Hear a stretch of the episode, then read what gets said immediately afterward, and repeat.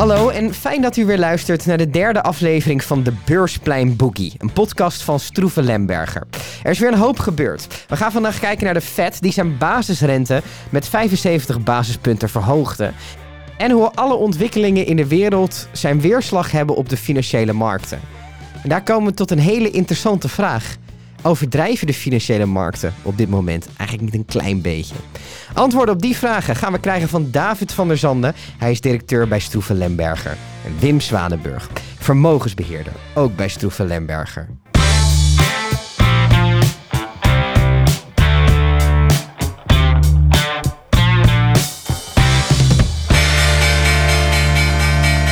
Heren, welkom. Uh, fijn om weer met jullie uh, aan tafel te zitten vandaag.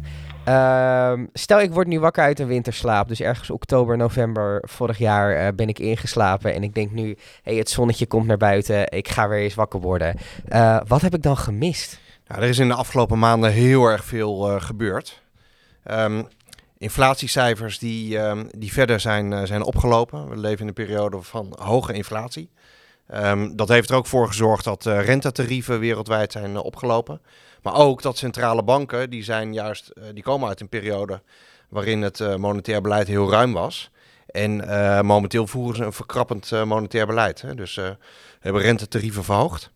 En um, ze kopen niet meer obligaties op heel actief.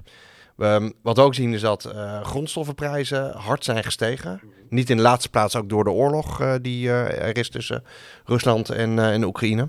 En financiële markten zijn onrustig. Dus de afgelopen maanden hebben we zowel in de obligatiemarkten als in de aandelenmarkten stevige koersdalingen gezien.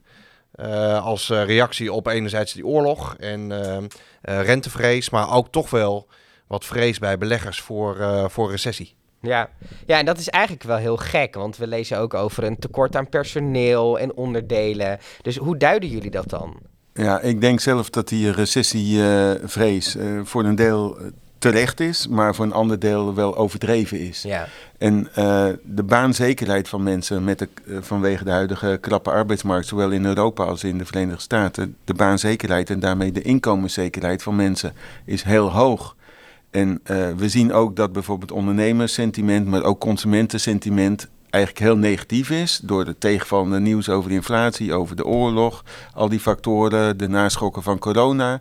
Maar de bestedingsdrang van mensen en ook uh, de investeringsbereidheid van ondernemers, die is toch eigenlijk wel hoog. De feitelijke acties die lopen echt wel uiteen ten, uh, van het sentiment. Eh, dus die sentimentsindicatoren die zijn op dit moment denk ik niet zo goede voorspellende indicatoren. En uh, ja, met zo'n krappe arbeidsmarkt wil ik ook uh, zeggen, is de vergelijking met de jaren 70 ook niet zo houdbaar. Toen had je massawerkloosheid en had je hoge inflatie. De zogeheten misery index was daarmee heel hoog. En ja, we zitten nu in een ander scenario. En je ziet het eigenlijk ook terug in de bedrijfsresultaten. Die zijn door de bank genomen goed. De winstgroei is nog op peil. Bedrijfsleven, sectoren verschillen natuurlijk. Daar hou je een slag om de arm. Maar gemiddeld genomen staat het grote beursgenoteerde bedrijfsleven. Multinationals staan er eigenlijk uh, goed voor. Qua vermogensverhoudingen, qua uh, winstmarges en zelfs qua winstgroei. Dus ja, die recessievrees, ik vind dat daar de beurs wel uh, erg uh, negatief uh, doorzakt, eerlijk gezegd. Ja, dus je zegt eigenlijk, mensen handelen nog niet heel erg op dat angstgevoel wat ze hebben. Nou, er is een verschuiving natuurlijk, hè? ook naar de coronatijd van uh, consumptiepatronen. Ja. Voor, tijdens de coronatijd konden we online goederen bestellen. Nu mogen we weer naar buiten. Uh, ja, als je met zonnig weer op een uh, terras gaat zitten, ben je ook wel bereid om eventueel een hogere prijs voor dat biertje te betalen. En we zien ook nou ja, vakantieboekingen enzovoort. Het is wereldwijd, niet alleen op Schiphol, maar de vliegvelden zijn overbezet. Uh, er is dus toch wel een uh, behoorlijke bestedingsdrang bij consumenten. En uh, nou, dat vind ik allemaal moeilijk in één plaatje te vatten met een enorm recessiescenario. Het is niet alleen maar doom en gloom. De, de economie is gewoon ook moeilijk soms in te schatten. Uh, ook in coronatijd waren sommige dingen moeilijk leverbaar. We hebben nog steeds te maken ook met corona in China. Misschien komt het hier wel weer terug. Dus er zijn ook leveringsproblemen. Nou, sommige bedrijven hebben juist vooruitlopend daarop, anticiperend, ook uh, af en toe weer hoge voorraden aangelegd om maar tijdig over reserveonderdelen en goederen uh, te kunnen beschikken. En ja, dan is het soms moeilijk om, uh, om dat ook weer allemaal verkocht te krijgen. Als tegelijkertijd ook de economie en uh, consumenten hun bestedingen verschuiven. Vergoederen naar diensten. Kijk naar bijvoorbeeld Doe Het Zelf Centra. Inmiddels heeft iedereen zijn klusbeurt toch wel uitgevoerd hè, in huis en tuin. Uh, ja, nu ga je weer meer in, in de horeca besteden. Dus er is een verschuiving van goederen naar diensten. Maar de economie als geheel die groeit toch wel uh, behoorlijk. Zij het uh, misschien in een minder tempo dan uit een herstelfase na corona. Als je bijvoorbeeld de Europese cijfers vergelijkt over het eerste kwartaal van 2022 met 2021, dan was 21 het eerste kwartaal nog een basisjaar met corona, met lockdowns. En ja, uh, we zien dus nu wel een tempovertraging, maar het is nog steeds in, in de plus. Uiteindelijk is het woordje recessie, dat mag je uh, uh, plakken op een uh, tabelletje waarin twee kwartalen negatieve economische groei er is. Hè? Ja. Dus dan wordt het woord recessie al gebezigd. Ja. En dan kun je dus wel afvragen van hoe erg is dat? Ja. Um, en als we kijken naar de factoren die Wim net benoemde, hè, de arbeidsmarkt, ook het feit dat lonen stijgen. Hè? Veel CAO-onderhandelingen hebben ertoe geleid dat de loonstijgingen voor werknemers behoorlijk uh, hoger zijn dan in de afgelopen jaren. Ja. Hè, dus dat zorgt er ook voor dat uh, uh, prijzen zijn aan de pomp die zijn weliswaar hoger. Hè, als je naar de Albert Heijn gaat om je boodschappen te doen, dan betaal je meer. Maar ehm, het gemiddelde salarisstrookje van de medewerker laat ook hogere lonen zien dit Ja. jaar en volgend jaar. Ja. Dus dat eh, biedt, eh, biedt wel tegenwicht. En het tegelijkertijd, het bedrijfsleven staat er goed voor. Dus ehm, ik denk een periode van eh, lagere economische groei en in een paar landen misschien eh, negatieve economische groei een paar kwartalen. Ja. Betekent niet dat we ehm, hier in Europa of in de Verenigde Staten, dat, dat we zien dat die economieën in een, eh, in een grote recessie storten. Ja. Ja, sommige klanten, en wij discussiëren daar ook onderling met collega's over, eh, die vragen ons wel, eh, is er dan sprake van een loonprijsspiraal? Hè? Dus dat het met de inflatie echt helemaal uit de hand gaat lopen. Maar er is een groot verschil tussen nu en bijvoorbeeld de jaren 70. Toen had je in looncontracten eh, die door de vakbonden werden gesloten, eh, vaak automatische prijsindexatie. Dat was gewoon de start van de onderhandelingen. En voor de rest eh, kwam daar nog een stukje eh, loongroei eh, bovenop. Nu is dat niet meer zo. De vakbonden hebben minder greep op de arbeidsmarkten en op, op de contractlonen. Ehm, automatische prijscompensatie bestaat bijna nergens meer. Het is wel dat we nu zeg maar hogere lonen zien, eh, maar er is een na-effect. Het is niet steeds haasje over waar- waarbij de spiraal alleen maar naar boven krult. Dus wij denken dat dat ook wel eh, getemperd eh, wordt uiteindelijk. De lonen worden ook aan de onderkant, in het sociale loongebouw, worden die wat omhoog getild.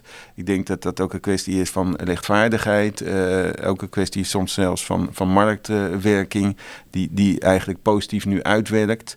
Eh, hè, sommige lonen zijn eh, in sectoren de laatste jaren wel erg ver achtergebleven. Het bedrijfsleven kan dat hebben. Het wordt ook voor een deel opgevangen met productiviteitsgroei.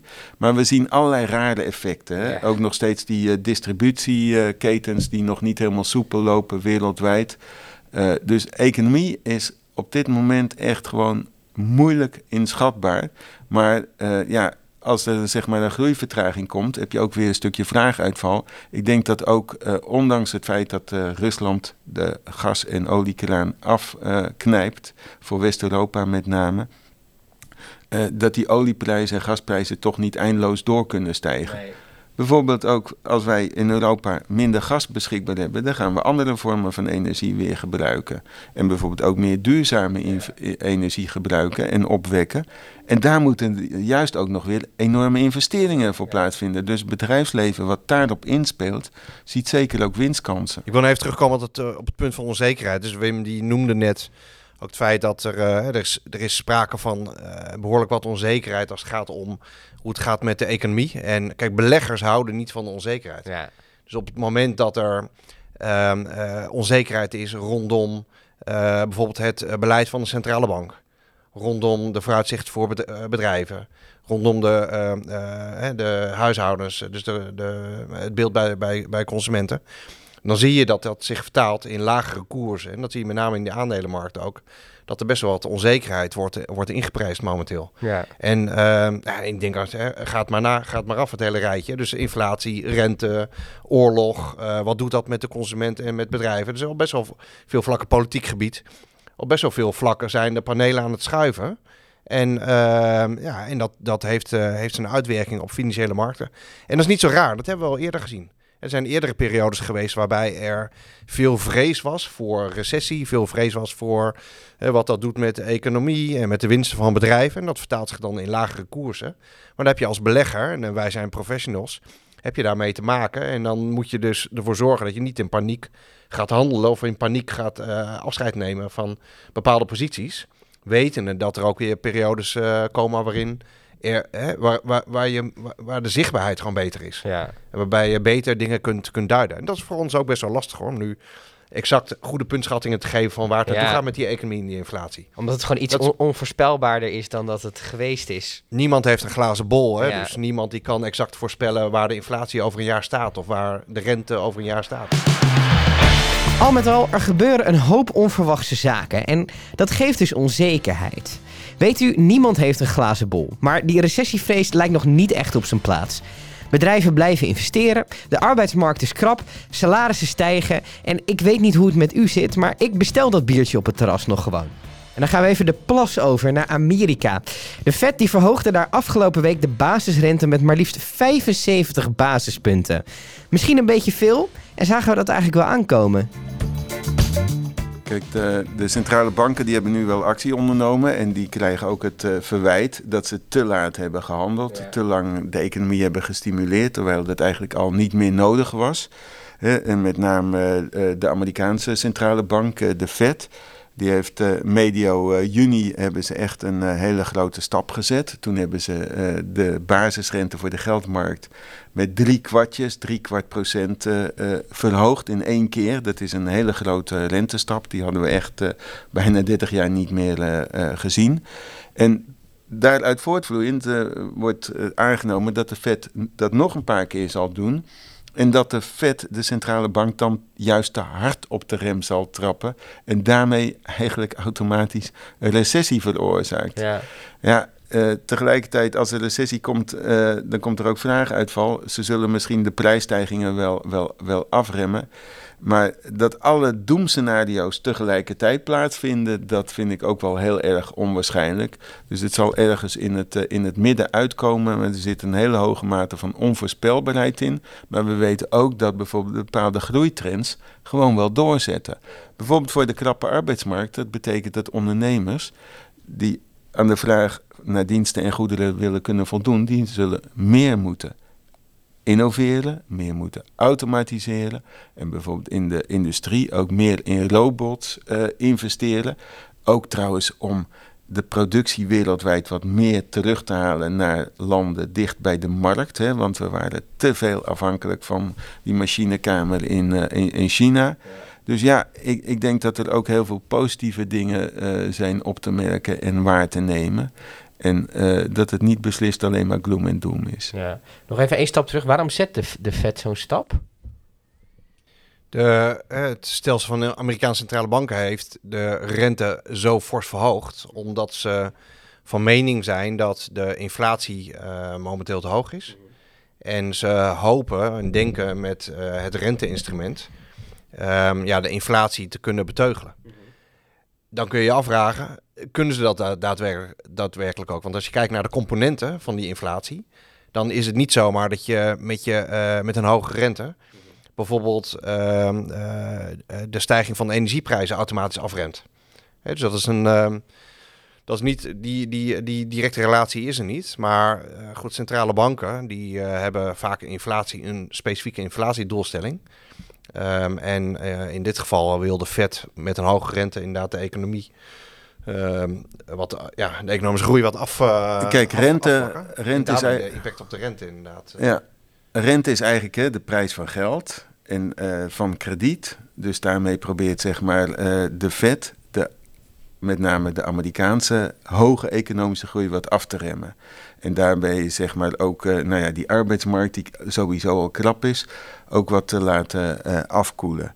Nou ja, uh, bovendien de laatste inflatiecijfers die vielen wel wat tegen. En ook die vielen echt hoger uit dan wij ook hadden voorzien, dan alle economen hadden geprojecteerd. De laatste cijfers over, over mei die kwamen niet uit op 8,3, maar zelfs op 8,6.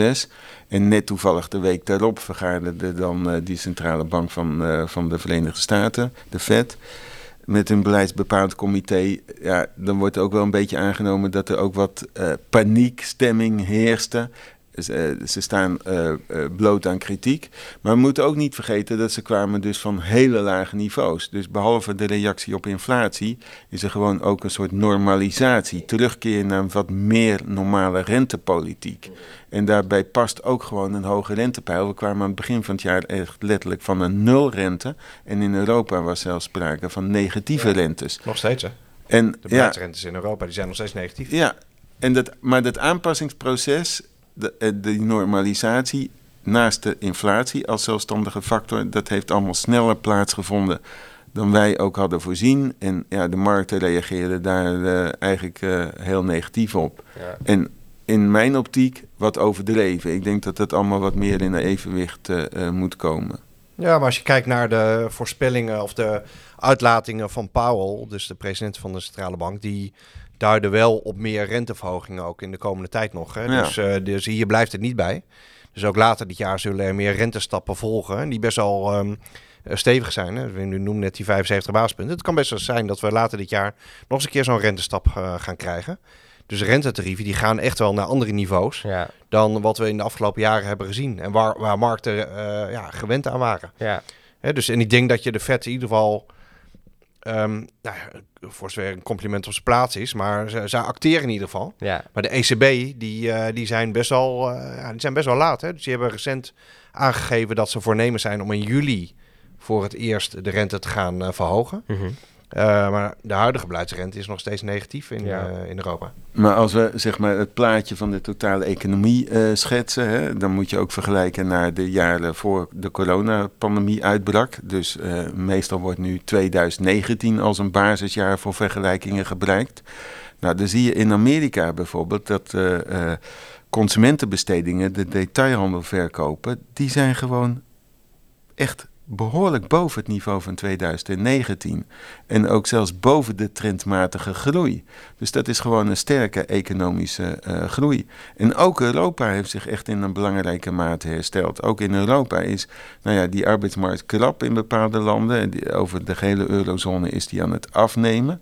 En ja, dat is ook wel een positieve zaak. Het is wel zo dat door uh, de demografische ontwikkeling, uh, veroudering enzovoort, is er ook wel wat zorg over. Of we wel de handen kunnen krijgen hè, die nodig zijn aan het bed om de verzorging te leveren.